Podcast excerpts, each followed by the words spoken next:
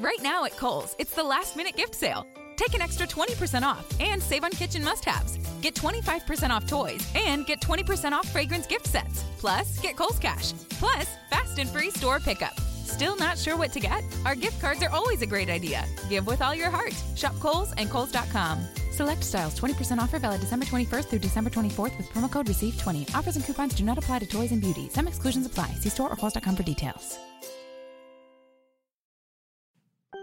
Hey, everybody. I have three stories to unpack for you today, so let's just jump right in. First, I have a story about a Trump rally in Panama City, Florida last night, where a supporter yelled out that they should shoot immigrants. And when the man said it, Trump smiled and the people cheered. And then Trump said something that really encouraged it. I'm also going to give everybody an update on our first victory that we've had so far with our action steps. And it's about a case in Tennessee that I talked about last week. And we'll close today by exposing some of the horrible practices that are happening all over the country with kids who can't afford their school lunch. Let's dig in. This is Shaun King, and you are listening to The, the, the breakdown. The, the, the, the breakdown. The, the, the, the breakdown. We don't talk a lot about Trump on the breakdown because every news station and newspaper in the country has pretty much become a 24 7 outlet for all things Trump. And it's caused some essential stories that need to be told to either be missed or just underreported. But last night, Trump held a KKK meeting, I mean, a, a political rally in Panama City, Florida, and he started talking about how immigrants were invading the country, which they aren't. Net immigration is actually at an all time low. And then Trump went down a rabbit hole about how immigration forces just weren't allowed to use weapons. And he asked a question of the crowd, and he knew what the answer was going to be. He asked a question of the crowd How do you stop these people? And a man yelled out, just as you would expect, Shoot them. And Trump smiled and chuckled. And instead of taking just a moment to say something basic like, Hey, no, no, no, it's not okay to say that, the crowd roared. And Trump then said that that part of Florida might be the only place that you could say that and get away with it, which the crowd loved. Now, I want to play the clip for you. It's a short clip. All right, here we go. The breakdown. Down. When you have 15,000 people marching up and you have hundreds and hundreds of people and you have two or three border security people that are brave and great, and don't forget, we don't let them and we can't let them use weapons. We can't. Other countries do. We can't. I would never do that. But how do you stop these people? You can't. There's no. That's only in the panhandle you can get away with that statement.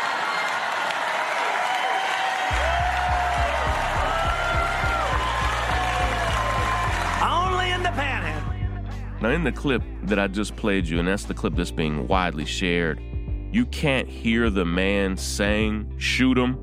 You can kind of discern the moment, and it's the same thing when you watch the video. So, Rachel Scott, who's a reporter for ABC, she's there at the rally, and she interviewed a Trump supporter right there, you know, somebody with a Trump 2020 hat on. And she just asked the person, hey, what was said and what happened? And I want to play that clip for you as well.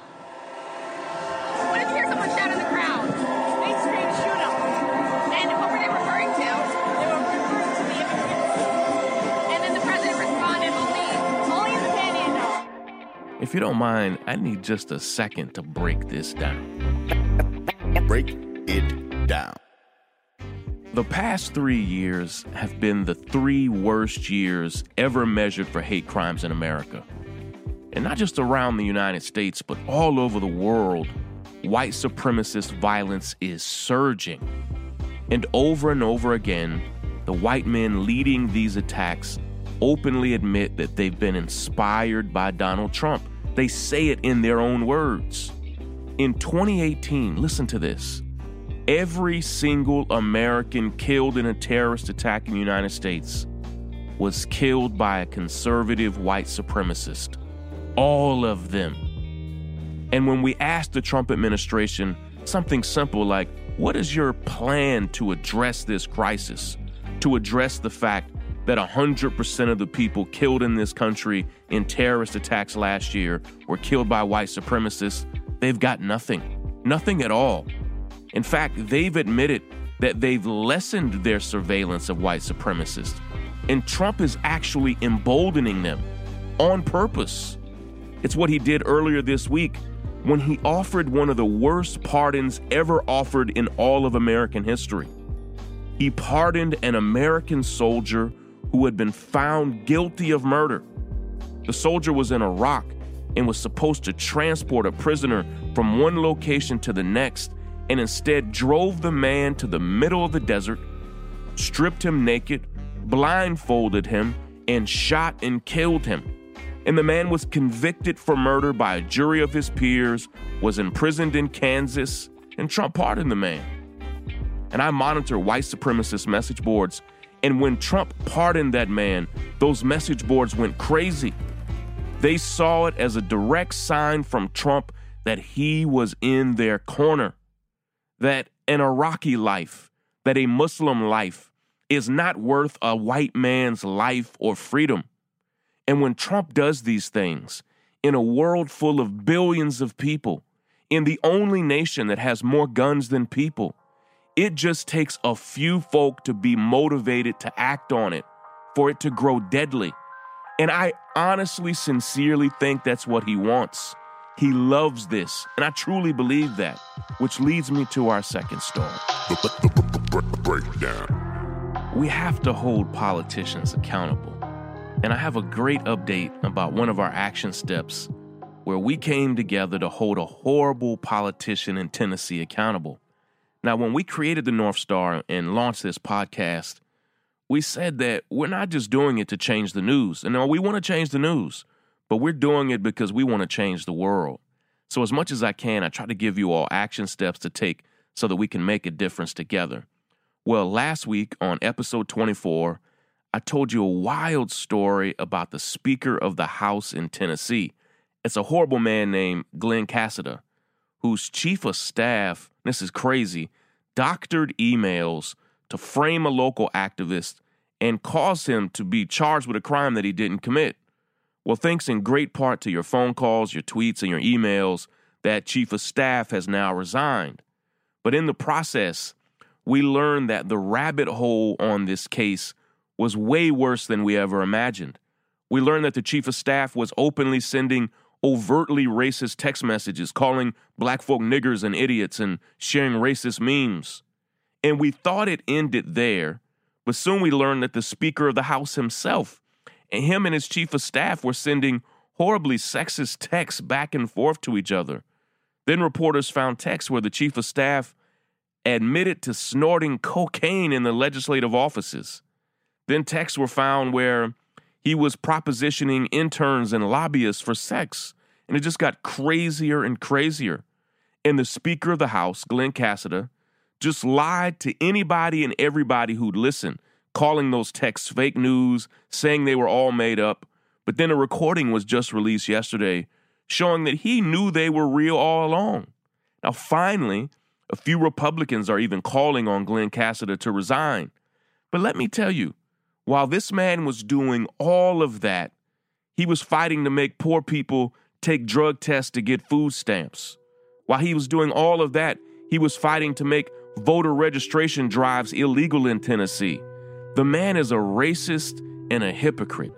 And I want us to take one more action step on this together, all right? Action. Action. Steps. Take action. Action.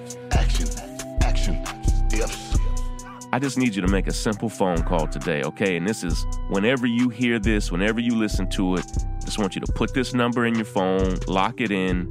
I need you to make a phone call to Tennessee Governor Bill Lee.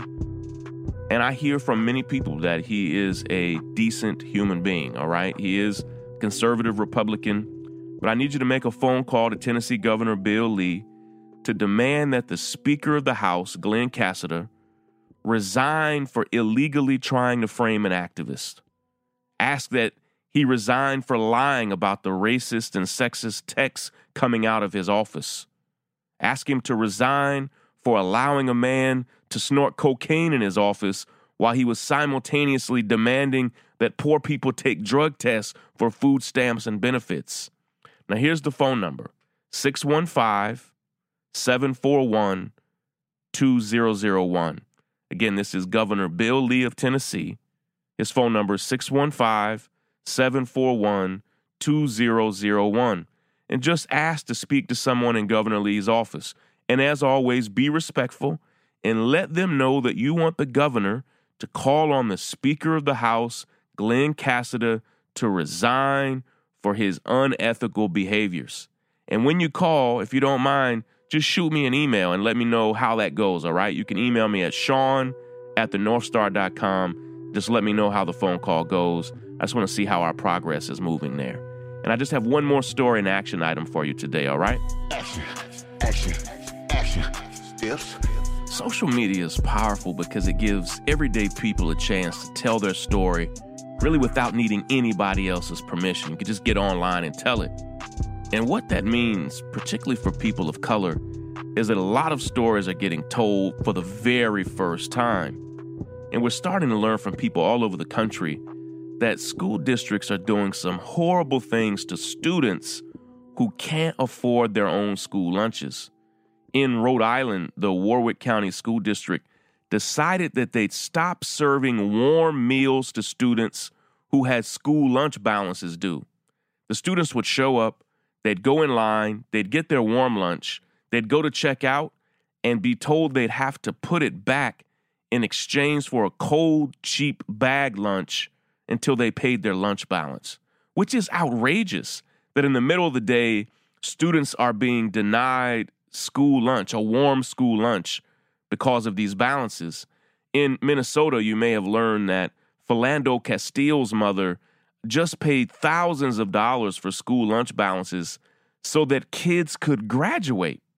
Now, before he was murdered, you may remember that Philando was a beloved school cafeteria supervisor. And there's so many wonderful stories there.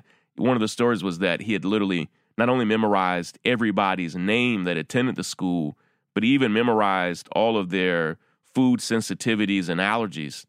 And while I was super proud of his mother, how outrageous is it to keep students from graduating if they can't afford their school lunch balances? And that's why many districts across the country have just decided to make school lunch free altogether to avoid all of this shame and embarrassment and ridiculousness. And here's your final action step for the day.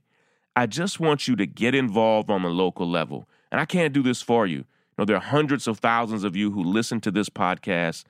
I want you to call your own school district, find their phone number, find their email address, and I just want you to find out what the policy is about this in your district. Ask to see the policy in writing because many of them will say, well, we don't have a policy. They have a policy. And the policy may be that this doesn't exist, but I want you to see the policy on what they are allowed to do if a student owes money for school lunches. And if it's a bad policy, that would be a perfect place for you to begin fighting for some change on the local level. All right? Again, send me an email always at shaun at thenorthstar.com and let me know how it's going.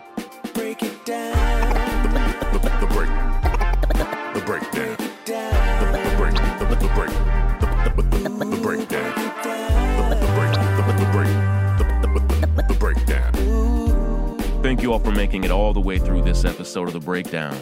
If you haven't already subscribed to our podcast, we'll be right back here every single weekday breaking down important news stories and issues. And we'd love it if you could subscribe on your favorite podcast app like Apple Podcast or Spotify. And please share this podcast with your friends and family. Our next goal is to get to 100,000 subscribers, and we're just not going to get there without you. Have you left a review yet? We need your reviews. On Apple Podcasts, we now have over 5,000 five star reviews, but we're aiming for 10,000. So we still want to hear from you. So please leave your best review when you get some time. Of course, thank you to the nearly 30,000 founding members of the North Star whose generosity even makes this podcast possible. We love and appreciate each of you so very much. And if you love this podcast, and you want to support our work, or you want to see the show notes and transcripts for each episode, we'd love it if you'd consider becoming a founding member of our community. And you can do that right now at thenorthstar.com. There we not only have our podcast, but hundreds of original articles and stories and commentaries from some of the leading scholars and thinkers and journalists in the world. It's wonderful. Lastly, a shout out to our associate producer, Lysandra, and our podcasting director and senior producer, Willis, for their hard work on this and every episode. Take care, everybody.